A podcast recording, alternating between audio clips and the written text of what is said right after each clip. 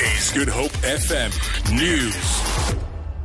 Good afternoon. Police Minister Fikile Mbalula has made it clear that police are ready to defend lawsuits brought by people who claim to have been wrongfully arrested. This follows reports that 11 people are planning to sue the police after an alleged incident near the Huguenot Tunnel on the N1 in the Western Cape earlier this month.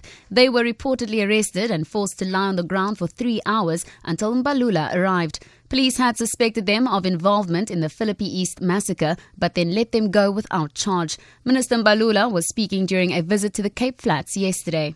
The headlines today that says that people were wrongfully arrested, they can bring it on. We will defend the police for doing the right job and they must continue to harass criminals and bring them to book. And we'll never leave them. Even those who have released, they are not off our radar. We are coming for them. And it was not a mistaken arrest. It might be the evidence that was not sufficient for us to prosecute them. The city of Cape Town says it's concerned about the increasing number of illegal firearms being found every day. This follows the arrest of four male suspects between the ages of 17 and 41 during a vehicle checkpoint in Philippi East early this morning.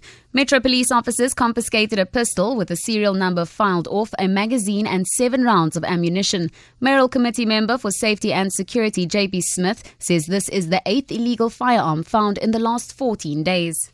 We believe that the national minister needs to return the specialized gang units to be able to determine the source of these firearms. Without this, the raging gang violence across our country and across the city of Cape Town will not be stopped.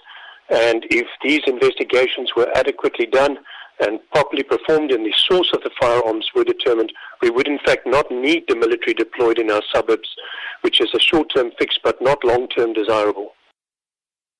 Two people have died on Western Cape Road since the start of this weekend. Provincial Traffic Chief Kenny Africa says one driver was killed and four others were left injured in a head on collision on the R60 near Worcester. He says a pedestrian was also knocked down near Stock Road on the R300. Africa says traffic officers arrested seven drunken drivers and one speedster at various roadblocks across the province. We would like to urge our motorists and our pedestrians to please adhere to our traffic rules and regulations do not go on our roads when you're under the influence of alcohol.